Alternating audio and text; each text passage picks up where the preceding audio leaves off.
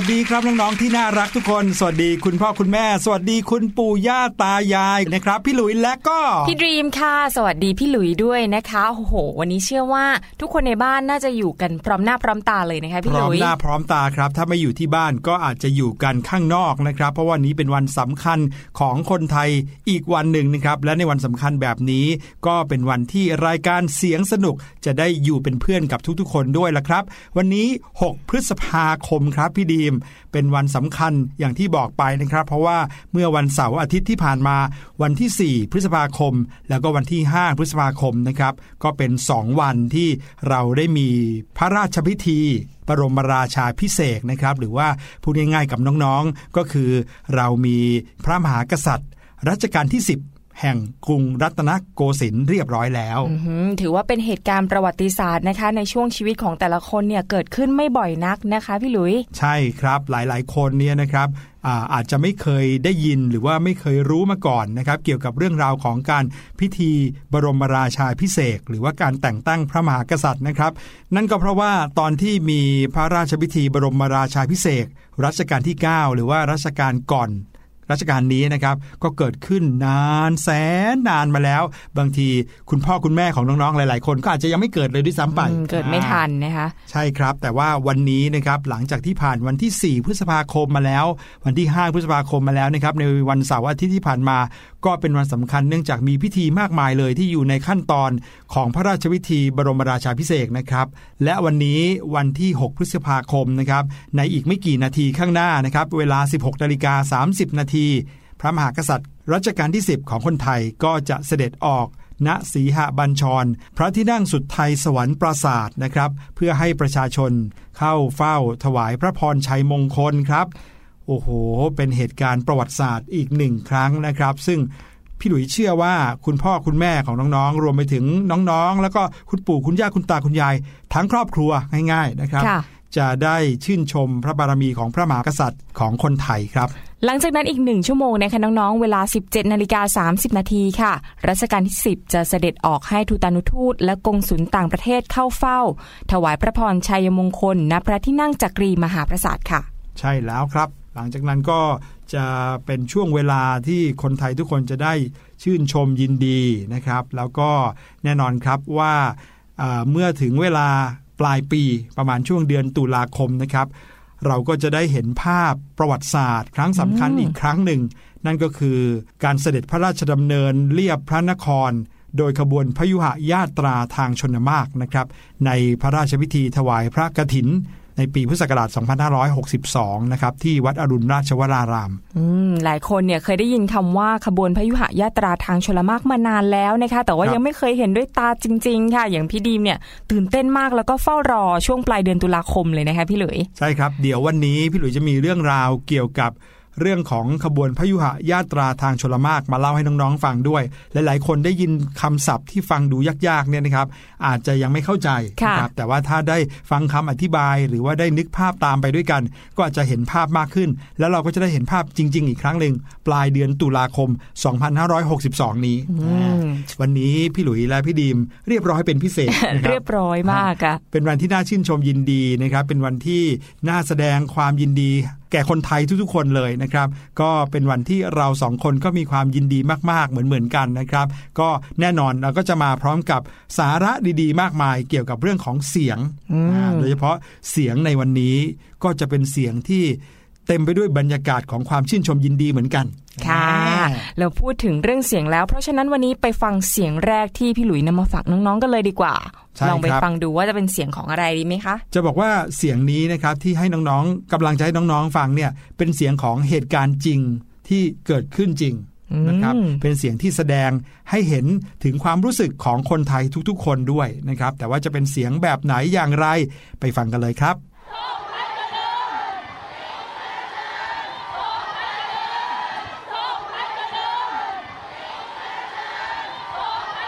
เสียงที่เพิ่งจบไปเมื่อสักครู่นี้นะครับ เชื่อว่าน่าจะเป็นเสียงที่หลาย ๆ คนคงจะเคยได้ยินกันมาบ้าง แต่ว่าอาจจะได้ยินทางโทรทัศน์นะครับค่ะหรือถ้าใครได้มีโอกาสไปอยู่ตามบริเวณพื้นที่นะครับที่ประชาชนไปรวมกันอยู่เยอะๆเลยเนี่ยนะครับ เพื่อร่วมถวายความจงรักภักดี เพื่อร่วมแสดงความรู้สึกของคนไทยที่มีต่อสถาบันพระมหากษัตริย์นะครับ ก็คงจะเคยได้ยินเสียงนี้ นอกจากเสียงอันแบบอื้ออึงแล้วมีเสียงคนมากมายแล้วคำคำหนึ่งที่ได้ยินแทรกออกมาตลอดเลยก็คือเสียงของคำว่าทรงพระเจริญ เป็นเสียงที่หลาย ๆ คนเนี่ยเปล่งออกมาด้วยความปลื้มปิติ แล้วก็ความรู้สึกที่ท่วมท้นนะคะลองสังเกตดูเวลา ดูภาพต่างๆ ในโทรทัศน์นะคะพี่ลุยจะเห็นชัดมาก เวลาคนไทยเนี่ยพูดคำคำนี้ทรงพระเจริญโอ้โหพี่ดิมฟังทีไรแล้วขนลุกทุกทีเลยค่ะพี่ลุยใช่ครับเป็นความรู้สึกของคนไทยที่มีต่อพระมหากษัตริย์นะครับไม่ว่าจะมาตั้งแต่สมัยรัชกาลที่9เนาะที่เราได้ยินกันมาโหหลายต่อหลายครั้ง และเมื่อเหตุการณ์ที่อยู่ในเสียงเมื่อสักครู่นี้นะครับก็เป็นเหตุการณ์ที่ประชาชนได้มาร่วมกัน ใช้คำว่าแซ่ซองค่ะอ่านะครับหรือว่าถวายความจงรักภักดี ถวายพระพรต่อรัชกาลที่ 10ของปวงชนชาวไทยนะครับ ซึ่งก็มีเสียงคำว่าทรงพระเจริญออกมาอย่างเรียกได้ว่าโอ้ต่อเนื่องเลยนะครับ ใครได้ยินแล้วก็จะรู้สึก ขนลุกไปตามๆกันอืมนะครับหลายๆ เหตุการณ์ที่เกิดขึ้นในประเทศไทยเนี่ยนะครับก็เรามักจะได้ยินเสียงแบบเนี้ยอยู่บ่อยๆนะครับเป็นการสะท้อนจริง ๆ ว่าคนไทยเรามีความผูกพันกับสถาบันพระมหากษัตริย์นะครับ น้องๆหลาย ๆ คนเนี่ยเวลาที่เราอยู่ในแต่ละวันนะเราก็จะเล่นมีความสุขสนุกสนานนะครับ รวมไปถึงเราเองก็ได้รับคำสั่งสอนจากคุณพ่อคุณแม่ คุณครูบาอาจารย์ค่ะนะครับ แต่ว่าสิ่งที่สำคัญที่สุดเลยที่ทำให้เรายังคงมีชาติทุกวันนี้ก็คือสถาบันพระมหากษัตริย์ แล้วเราก็จะได้เห็นความผูกพันของคนไทยกับพระมหากษัตริย์มาอย่างต่อเนื่อง แบบที่พี่ดีมบอกนะครับ ถ้าเกิดว่าได้เห็นในข่าวในโทรทัศน์นะครับอืมหรือภาพแบบนี้ในโทรทัศน์จะเป็นความชื่นใจจริง ๆ ครับ และเมื่อพูดถึงเหตุการณ์ในช่วงพระราชพิธี บรมราชาพิเศษกนะคะ ก็จะมีสถานที่สำคัญต่างๆ มาเกี่ยวข้องค่ะพี่หลุยใช่ครับ อย่างเมื่อวานนี้วันที่ 5 พฤษภาคมค่ะหรือก่อนหน้านั้นวันที่ 4 พฤษภาคม ใครที่ได้ดูข่าวหรือว่าได้ติดตาม งานพระราชพิธีในโทรทัศน์ก็จะได้เห็นสถานที่สำคัญสำคัญมากมายเลยนะครับซึ่งหลาย ๆ คนอาจจะได้เคยไปมาแล้วด้วยนะครับอืมซึ่งคุณพ่อคุณแม่อาจจะพาไปที่วัดต่างๆ มาบ้าง ก็คงจะได้ไปในสถานที่บางที่นี้นะครับไม่ว่าจะเป็นวัดราชประพิษนะครับวัดพระเชฟตุพลวิมลมังคลารามนะครับนี่จะเป็นสถานที่สำคัญในพระราชพิธี ใช่คืที่อจะมาเล่าให้ฟัง หลายสถานที่เนี่ยเป็นที่รู้จักน้องๆเคยไปนะคะแต่ว่า หลายคนเนี่ยอาจจะยังไม่รู้ว่าสถานที่เหล่านี้เนี่ยมีความสำคัญยังไงในพระราชพิธีบรมราชาพิเศษกวันนี้ครับพี่หลุยส์กับพี่ดีมจะมาสรุปให้ฟังค่ะ แปะสถานที่ด้วยกันเลยครับผม เริ่มที่แรกนะคะก็คือที่วัดสุทัศน์เทพวราราม ราชวรมหาวิหารค่ะ วัดนี้นะคะ รัชกาลที่หนึ่งพระบาทสมเด็จพระพุทธยอดฟ้าจุฬาโลก แห่งพระบรมราชวงศ์จักรีโปรดเกล้าให้สถาปนาขึ้นค่ะ แต่ทรงสร้างค้างไว้แต่เพียงรากพระวิหารนะคะ จนกระทั่งถึงรัชกาลที่ 3 พระบาทสมเด็จพระนั่งเกล้าเจ้าอยู่หัว ทรงสร้างใหม่ทั้งอารามเลย และในรัชกาลที่ 5 พระบาทสมเด็จพระจุลจอมเกล้าเจ้าอยู่หัว ทรงปฏิสังขรณ์เพิ่มเติมอีกค่ะ โดยในวันพระหัสบดีที่ 18 เมษายนที่ผ่านมาค่ะ วัดแห่งนี้ได้เป็นสถานที่สำคัญในการเสกน้ำอภิเษกรวมจากกรุงเทพมหานครและ 76 จังหวัดทั่วประเทศค่ะ ก็ต่อไปนะครับ วัดพระศรีรัตนศาสดาราม หรือว่าวัดพระแก้วนะครับ วัดนี้ตั้งอยู่ทางตะวันออกเฉียงเหนือ ภายในพระบรมมหาราชวังครับ ตามแบบแผนการสร้างพระบรมมหาราชวังแต่ครั้งโบราณเลย เป็นที่ประดิษฐานพระพุทธมหามณีรัตนปฏิมากร หรือว่าพระแก้วมรกตมีเฉพาะเขตพุทธาวาสนะครับ เป็นสถานที่ประกอบพระราชพิธีสำคัญของบ้านเมือง รวมถึงพระราชพิธีบรมราชาพิเศษในครั้งนี้ด้วยนะครับ ก็คือการจารึกพระสุพรรณบัตรและการแกะพระราชรัญจกร ในวันอังคารที่ 23 เมษายนที่ผ่านมาครับ สถานที่ที่ 3 นะคะ คือพระที่นั่งดุสิตมหาปราสาทค่ะ ลักษณะเป็นพระมหาปราสาทจตุรมุขตั้งอยู่เบื้องตะวันตกของเขตพระราชฐานชั้นกลางในพระบรมมหาราชวังนะคะพระบาทสมเด็จพระพุทธยอดฟ้าจุฬาโลกมหาราช ทรงพระกรุณาโปรดเกล้าโปรดกระหม่อมให้สร้างขึ้น ทดแทนพระที่นั่งอมรินทราพิเศษมหาปราสาท ภายหลังใช้เป็นที่ประดิษฐานพระบรมศพและพระศพจนเป็นธรรมเนียมค่ะสำหรับการพระราชพิธีบรมราชาพิเศษกรัชกาลที่ 10 จะเสด็จกราบถวายบังคม และสดับประกรณ์พระบรมอัฐิและพระอัฐิสมเด็จพระบรมราชบุพการีที่พระที่นั่งนี้ค่ะ ต่อมานะครับที่หมู่พระมหามนเทียนครับ ก็คือกลุ่มที่นั่งหลังคาทรงจั่ว ที่สร้างเชื่อมพระที่นั่งประธานสามหลังครับ ประกอบไปด้วยพระที่นั่งจักรพรรดิพิมาน พระที่นั่งไพศาลทักษิณและพระที่นั่งอมรินวินิจฉัยนะครับ ตั้งอยู่ทางทิศตะวันออกของเขตพระราชฐานชั้นกลาง และเขตพระราชฐานชั้นใน ของพระบรมมหาราชวังพระบาทสมเด็จพระพุทธยอดฟ้าจุฬาโลกมหาราช ทรงพระกรุณา โปรดเกล้าโปรดกระหม่อมให้สร้างขึ้นครับ เมื่อพุทธศักราช 2328 เพื่อใช้เป็นที่ประทับและเสด็จออกว่าราชการ ตั้งแต่รัชกาลที่ 2 เป็นต้นมานะครับ สถานที่แห่งนี้ก็ได้ถูกใช้เป็นสถานที่ประกอบพระราชพิธีบรมราชาพิเศษกครับ อีกสถานที่หนึ่งคือพระที่นั่งไพศาลทักษิณค่ะตั้งอยู่กลางระหว่างท้องพระโรงหน้าของพระที่นั่งจักรพรรดิพิมาน กับพระที่นั่งอมรินทร์วินิจฉัย มีลักษณะเป็นพระที่นั่งโถงยาว ยกพื้นสูง ทอดยาวไปตามทิศตะวันออกถึงทิศตะวันตก ผนังด้านทิศเหนือประดิษฐานพระสยามเทวาธิราช ด้านหลังพระวิมานนะคะเป็นพระทวารเทวราชมเหสวน ซึ่งเป็นทางเสด็จพระราชดำเนินของพระมหากษัตริย์โดยเฉพาะค่ะ พระที่นั่งไพศาลทักษิณเป็นสถานที่สำคัญในพระราชพิธีบรมราชาพิเศษอย่างเช่นการบวงสรวงสิ่งศักดิ์สิทธิ์ในวันที่ 2 พฤษภาคมที่ผ่านมา และการเชิญพระสุพรรณบัตรดวงพระราชสมภพ และพระราชลัญจกร ในวันที่ 3 พฤษภาคมที่ผ่านมาเช่นกันค่ะ ครับผมต่อไปก็เป็นพระที่นั่งจักรพรรดิพิมานครับ พระที่นั่งจักรพรรดิพิมานนั้น เป็นพระที่นั่งสำคัญในหมู่พระมหามนเทียนนะครับ ซึ่งตั้งอยู่ในเขตพระราชฐานชั้นใน ประกอบด้วยอาคารสามหลังเรียงต่อกันในแนวตะวันออกถึงตะวันตกนะครับ เป็นพระวิมานที่ประทับของพระมหากษัตริย์ จึงใช้พระที่นั่งองค์นี้สำหรับประกอบพระราชพิธีเฉลิมพระราชมนเทียน ที่เกี่ยวเนื่องในพระราชพิธีบรมราชาพิเศษปัจจุบันนะครับ พระที่นั่งจักรพรรดิพิมานเป็นที่ประดิษฐานเครื่องราชกกุฏภัณฑ์พระแสงและเครื่องราชูปโภคครับสถานที่ต่อไปคือพระที่นั่งอัฐิตอุทุมพรราชอาณค่ะ เป็นพระแท่นหรือพระที่นั่ง หรือพระราชอาณทำจากไม้อุทุมพรหรือมะเดื่อทรงแปดเหลี่ยม จึงเรียกว่าพระที่นั่งอัฐิตอุทุมพรราชอาณ สลักปิดทองประดับกระจกกางกั้นด้วยพระบวรสเสวตฉัตรหรือสับตปดลสเวตฉัตรหรือฉัตรขาวเจ็ดชั้น ประดิษฐานณพระที่นั่งไพศาลทักษิณด้านมุกตะวันออกในพระบรมมหาราชวังสำหรับพระมหากษัตริย์เสด็จขึ้นประทับรับน้ำอภิเษกในพระราชพิธีบรมราชาพิเศษค่ะ และสุดท้ายนะครับสถานที่สำคัญอีกแห่งหนึ่งก็คือ พระที่นั่งพัทรบิดซึ่งประดิษฐานอยู่เบื้องตะวันตกเฉียงเหนือในพระที่นั่งไพศาลทักษิณครับ ลักษณะเป็นพระเก้าอี้ถมทอง พนักและเท้าแขนต่อเนื่องกันเป็นกงแบบเก้าอี้จีน สร้างขึ้นในรัชกาลพระบาทสมเด็จพระจอมเกล้าเจ้าอยู่หัวรัชกาลที่ 4 นะครับ ข้างหลังก็จะปักนพดลมหาเสวตฉัตรนะครับ ในการพระราชพิธีบรมราชาพิเศษพระมหากษัตริย์ เมื่อทรงรับน้ำอภิเษกที่พระที่นั่งอัฐิตอุทุมพรราชอาณแล้ว ก็จะเสด็จพระราชดำเนินประทับพระที่นั่งพัทรบิดเพื่อทรงรับการถวายเครื่องราชกกุฏภัณฑ์ พระแสงอัศดาวุธ เครื่องราชูปโภคและราชสมบัติครับสำหรับ 8 สถานที่นี้นั้นหลายคนรู้จักกันหลายสถานที่เลยนะคะพี่หลุยครับแต่ว่ายังไม่ทราบว่ามีความสำคัญต่อพระราชพิธีบรมราชาพิเศษกยังไง วันนี้เราก็ได้สรุปให้น้องๆฟังแล้วนะคะ ใช่ครับ แล้วก็น้องๆก็คงได้เห็นภาพนะครับของสถานที่ทั้ง 8 แห่งนี้ไปแล้วเมื่อวานนี้หรือว่าเมื่อวันซืนนี้นะครับสำหรับใครที่ฟังรายการสด แต่ถ้าเกิดว่าใครมาฟังรายการย้อนหลังนะครับก็สามารถไปย้อนดูได้นะครับในภาพการถ่ายทอดนะครับหรือว่าการบันทึกเทป การถ่ายทอดพระราชพิธี บรมราชาพิเศษรัชกาลที่ 10 นะครับ ซึ่งเป็นสิ่งที่เด็กๆอย่างเรานะ รวมไปถึง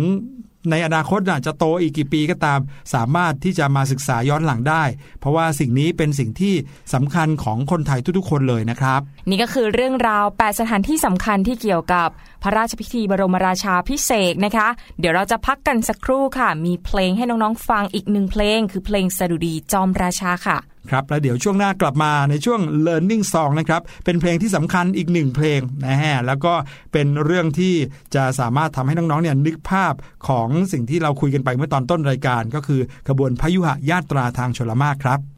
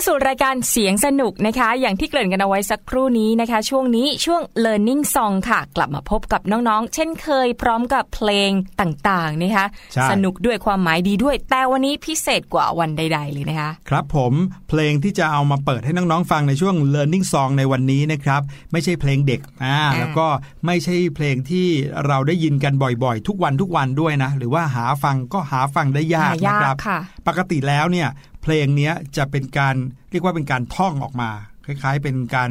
ท่องทำนองสนอออกมานะครับ แล้วก็ใช้ท่องเฉพาะในพิธีสำคัญด้วยก็คือพิธีพยุหญาตราทางชลมาก็คือการเดินทางไปในทางน้ำของพระมหากษัตริย์นะครับ แล้วก็จะมีการท่องกลอนนี้ออกมา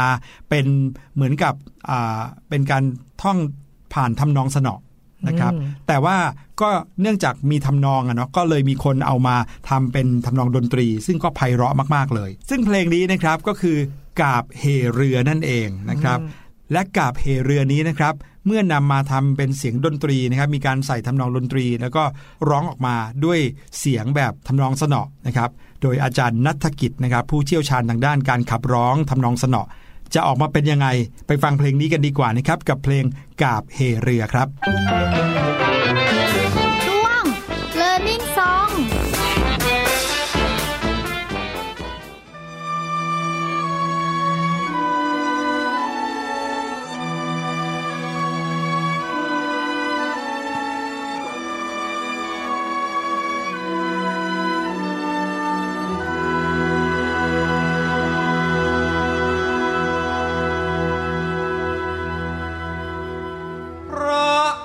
เสด็จ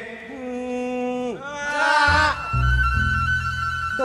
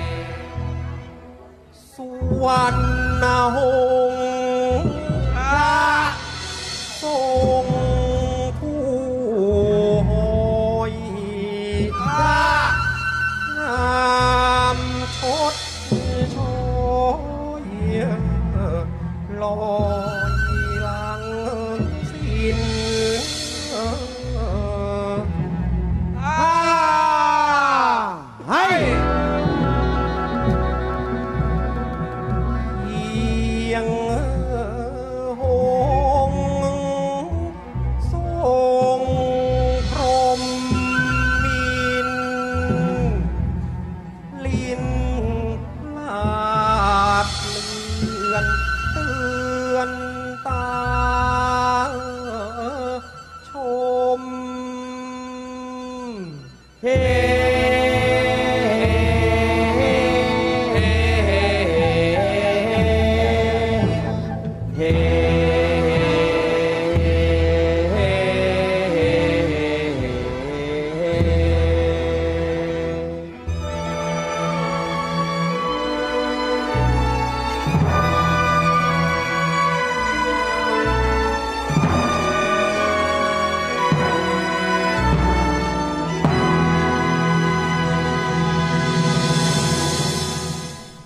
กันบ้างครับ จบไปแล้วอ่าอืมจะบอกว่าพี่หลุยเนี่ยได้ยินเพลงนี้ตอนที่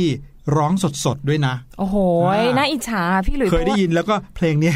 จะบอกว่ามีอายุมากกว่าอายุของน้องๆบางคนนะครับหมายหมายถึงเพลงที่เพิ่งฟังไปเมื่อกี้นี่เลยนะครับ เพราะว่าเขาขับร้องตอนปี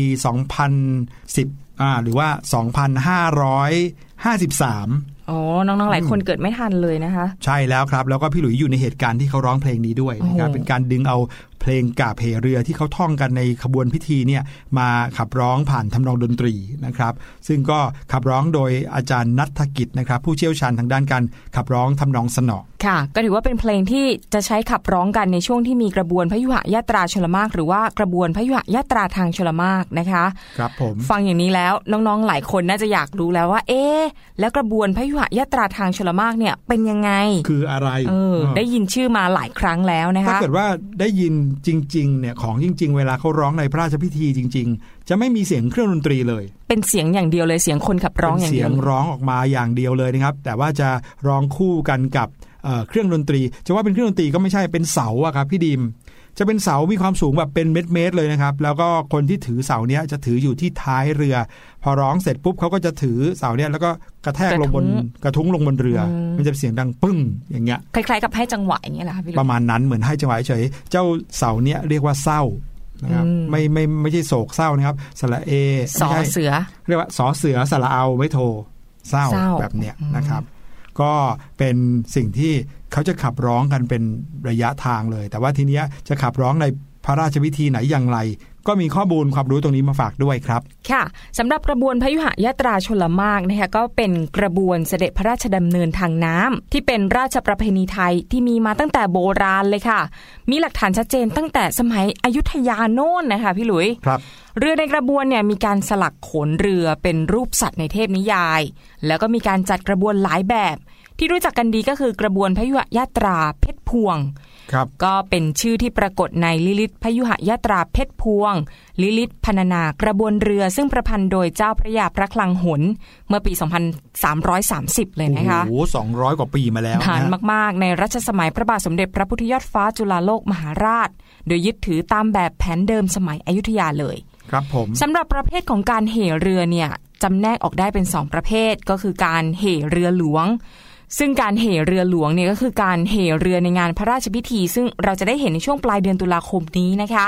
และอีกอย่างหนึ่งก็คือการเหเรือเล่น อันนี้ก็คือการเหเรือเล่นของชาวบ้านในงานต่างๆ ซึ่งปัจจุบันเนี่ยไม่น่าจะมีให้เห็นแล้วนะคะพี่หลุย ใช่แล้วครับ การเสด็จทางน้ำที่เรียกว่ากระบวนพยุหยาตราทางชลมากเนี่ยก็มีหลักฐานมาตั้งแต่สมัยกรุงสุขโขทัยไว้เลยนะครับ ตั้งแต่สมัยพระร่วงเลยนะครับ หลายๆ คนอาจจะเคยได้ยินชื่อนี้มาแล้วนะครับ ก็ทรงใช้เรือออกลอยกระทง หรือ เรียกว่าพิธีจองเปรียงนะครับที่กลางสระน้ำพร้อมทั้งเผาเทียนเล่นไฟในยามคืนเพนเดือน 12นะอืมวันลอยกระทงคุ้นๆนะนะครับในยุคกรุงศรีอยุธยาเป็นราชธานีครับ ตามพงศาวดารก็ได้บันทึกเอาไว้ว่า สมเด็จพระนเรศวรเมื่อคราวเสด็จไปที่อ่าเมืองมอตตามะนะครับไปตีเมืองมอตตามะ เสด็จพระราชดำเนินจากกรุงศรีอยุธยาโดยชนละมากก็คือทางน้ำพอได้เวลาเลิกษ์พ ระโหราราชครู อธิบดีศรีทิชาจารย์ก็ลั่นกลองของชัย ให้พายเรือพระที่นั่งศรีสุพรรณหงษ์นำกระบวนออกไปก่อนเพื่อความเป็นสิริมงคล เรียกว่าก่อนที่พระมหากษัตริย์ในอดีตนะจะออกไปรบนะครับ ก็มีการเอาเรือที่เป็นเรือมงคลเนี่ยนำหน้าไปเลยนำเพื่อที่จะได้มีความเป็นสิริมงคลทำอะไรก็สำเร็จอะไรแบบนี้นะเป็นครับเป็นเลิกษ์เป็นชัยไปอย่างนั้นเลยนะคะใช่คือในสมัยกรุงศรีอยุธยาเป็นราชธานีเนี่ยต้องบอกว่ามีลักษณะเป็นเกาะ ที่ล้อมรอบไปด้วยแม่น้ำลำคลอง ชีวิตคนสมัยนั้นก็เลยผูกพันกับสายน้ำค่ะครับทีนี้ก็เลยมีการสร้างเรือรบมากมายเลยในสมัยกรุงศรีอยุธยานะคะ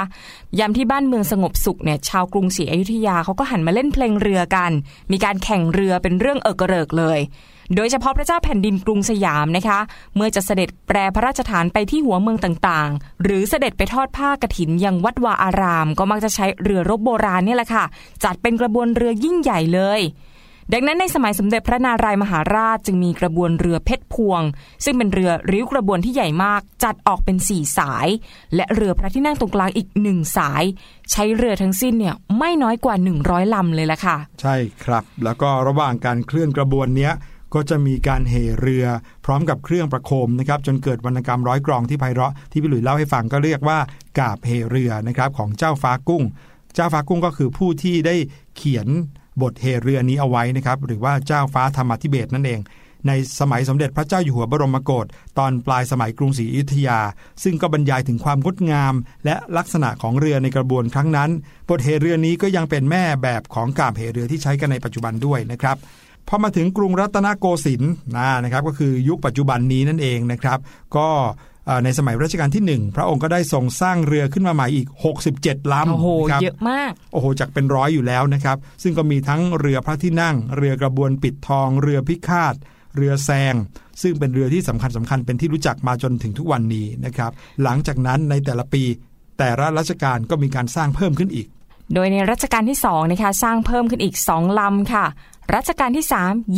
3 24 ลำ รัชกาลที่ 4 7 ลำค่ะ รัชกาลที่ 5 ลำเดียว และรัชกาลที่ 6 อีก 2 ลำ จากนั้นนะคะก็ไม่ได้มีการสร้างเรืออีกจนถึงรัชกาลที่ 9 ซึ่งได้มีการสร้างเรือพระที่นั่งนารายณ์ทรงสุบรรณ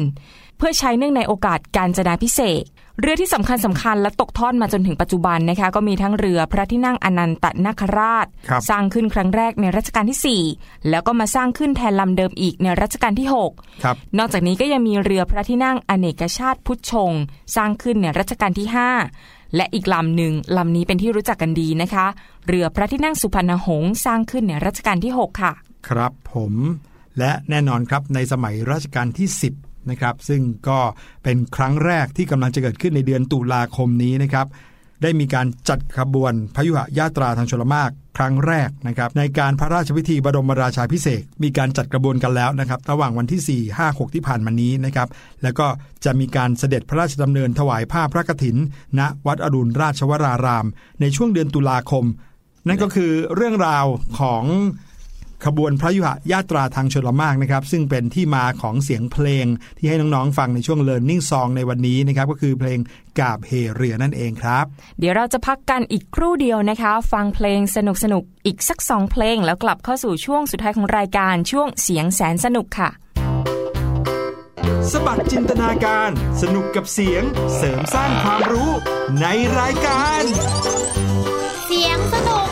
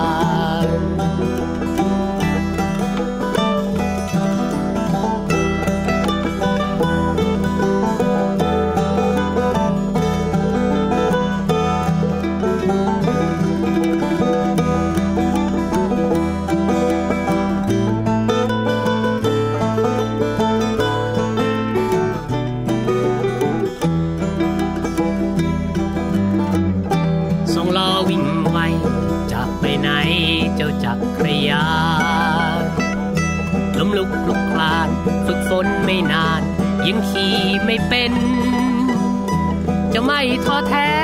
ไม่ยอมแพ้ แม่มีแผลเป็น จะขี่ให้เห็น และวิ่งชิวด้วยจักรยาน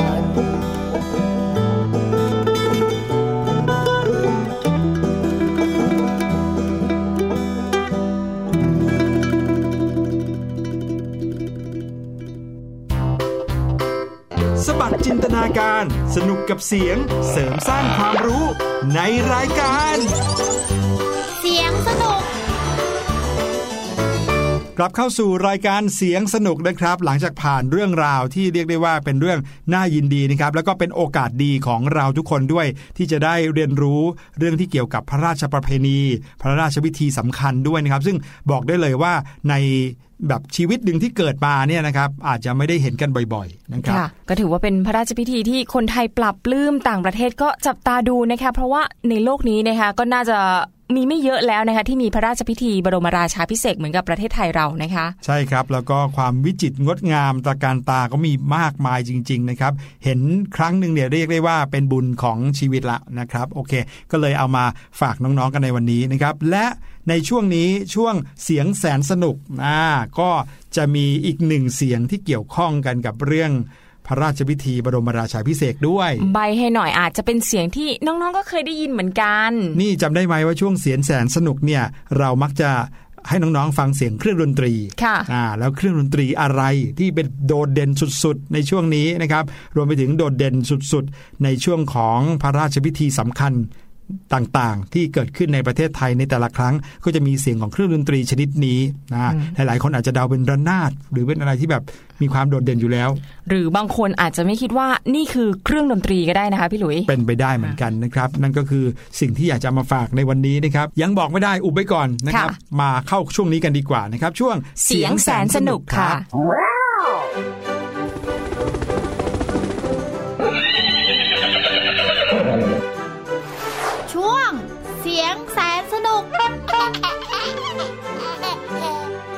อย่างที่บอกนะครับช่วงเสียงแสนสนุกวันนี้ไปฟังเสียงของสัตว์ชนิดหนึ่ง เอ๊ะ เป็นสัตว์เหรอพี่หลุยบอกว่าเป็นเครื่องดนตรี เออใช่ เป็นเสียงของเครื่องดนตรีชนิดหนึ่ง ที่อาจจะมาจากสัตว์ชนิดหนึ่งหรือเปล่าก็ไม่รู้โอ้ปกติเนี่ยเครื่องดนตรีมักจะทำมาจากโลหะหรือว่าไม้ใช่ไหมคะที่ผ่านมาใช่ที่เรานำมาให้น้องๆฟังกัน แต่ว่าวันนี้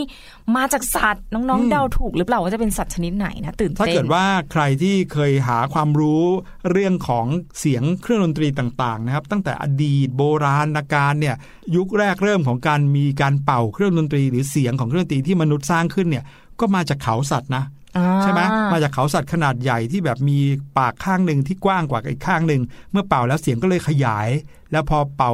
ยาวๆปุ๊บก็เลยกลายเป็นเสียงแตรยาวๆนะฮะเสร็จแล้วก็สิ่งที่เราเห็นจากในทีวีบ้างจากอ่านหนังสือบ้างก็มักจะเป็นเขาสัตว์เนี่ยแหละ แต่ว่าอันเนี้ย ไม่ใช่เขาสัตว์ แล้วใบให้อีกนิดนึงคือ ไม่ใช่สัตว์ที่อยู่บนบกด้วยใช่ใบเยอะไปหรือเปล่าอะหลาย ๆ คนเริ่มที่จะเดาออกแล้วล่ะนะครับ แต่ว่าไปฟังเสียงปุ๊บเนี่ยก็จะยิ่งรู้มากกว่าเดิมอีกนะครับ เพราะว่าเสียงจะตรงกันกับที่เราเพิ่งได้ยินมาเมื่อวันสองวันที่ผ่านมานี้เลยอ่าพูดซะขนาดนี้แล้วลองไปฟังกันเลยดีกว่าว่าเสียงที่พี่ๆนำมาฝากวันนี้คือเสียงของอะไรค่ะ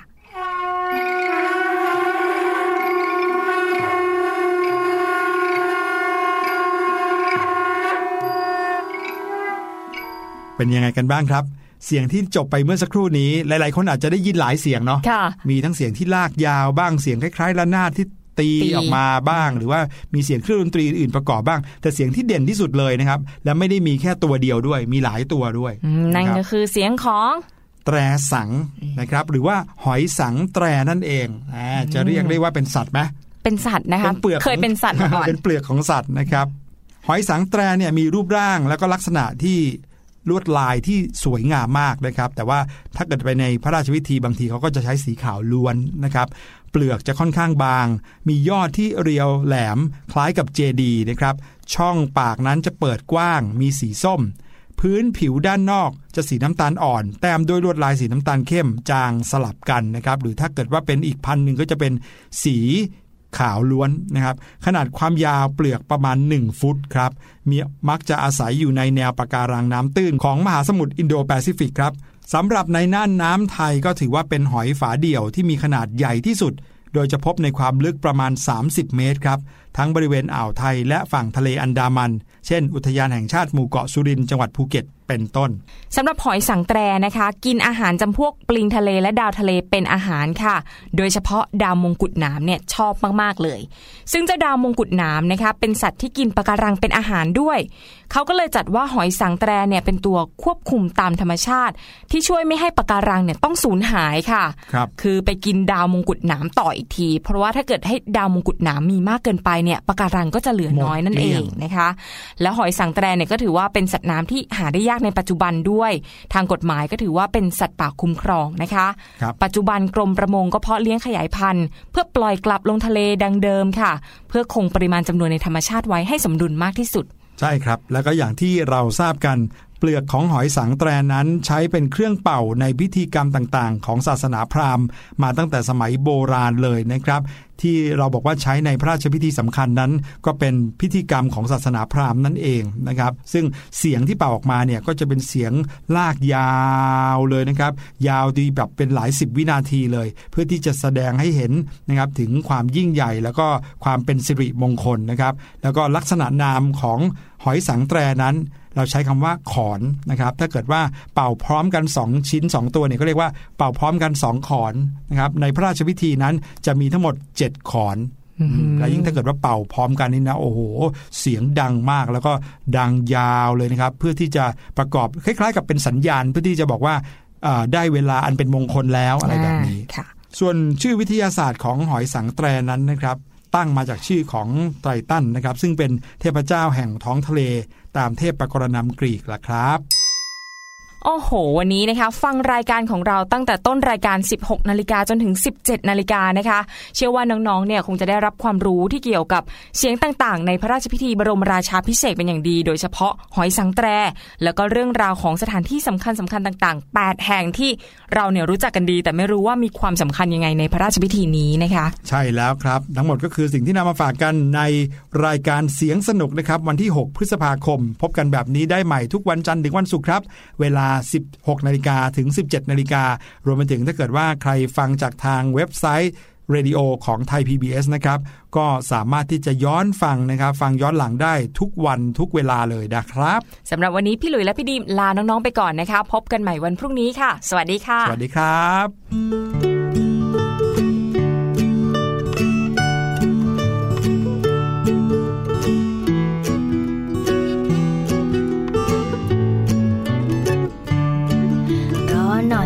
รอนิดรอหน่อย